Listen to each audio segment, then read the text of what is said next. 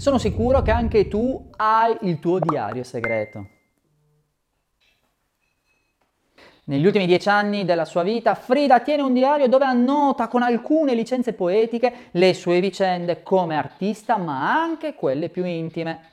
La sua vita è fatta di arte e di molte passioni, alcune persino inconfessabili. Forse è per queste travolgenti passioni inconfessabili che qualcuno a lei vicina strappa alcune pagine del suo più intimo racconto. Quelle poche pagine che restano tuttavia bastano per assaporare alcuni momenti vissuti da Frida, talvolta carichi dell'espressionismo più nascosto del suo pensiero. Per Frida scrivere e tenere un diario dove immagini e parole diventano una cosa sola è un modo per ritrovare se stessa in quegli ultimi anni in cui sentiva che stava perdendo tutto, persino la sua coscienza. Il suo corpo continuava a subire le conseguenze del terribile incidente, la sua mente era offuscata dall'abuso di alcol e droghe che assumeva, ormai senza controllo, per tenere a bada i fortissimi dolori. Nel suo diario riusciva invece a ritrovare un controllo, lo ritrova nelle parole, nei pensieri che scorrono rapidi, dalla mente alla penna sulla pagina.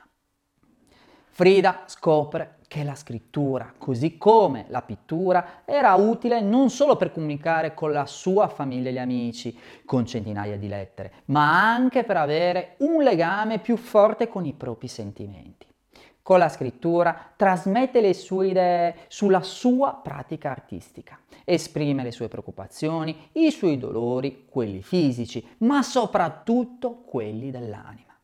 Il diario per lei diventa uno strumento di espressione. Molti studiosi hanno definito il diario di Frida un'opera surrealista questo accostamento che vede nell'automatismo creativo, nell'impulso, uno dei punti cardine del manifesto surrealista, pare essere ben evidente nella scrittura, nei disegni e nelle opere di Frida. Tuttavia, a detta di Frida, quell'accostamento era assolutamente detestabile. Lei era così, il suo modo d'essere era istintivo e per questo non serve nessun movimento o manifesto artistico per essere definita.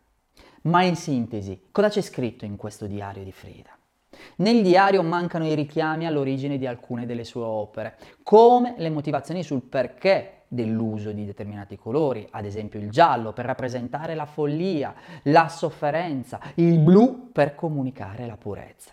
Tra uno scritto e l'altro non mancano i disegni che sembrano nati in maniera giocosa e improvvisata. L'immaginazione di Frida come alcuni amici ricordano, è spaventosa. Spesso una macchia d'inchiostro caduta sulla pagina diventa il punto di partenza di un racconto figurativo. Frida, chiudendo il diario, duplicava la macchia realizzando immagini fantastiche. Nei disegni compaiono zone affollate di ghirigori ripetuti in modo ossessivo, dove i segni somigliano a liste di parole incomprensibili ma in realtà sono molto comprensibili invece i messaggi d'amore per Diego, così come le pagine autobiografiche, le dichiarazioni di fede politica, le espressioni d'angoscia, di solitudine, di dolore e i pensieri di morte.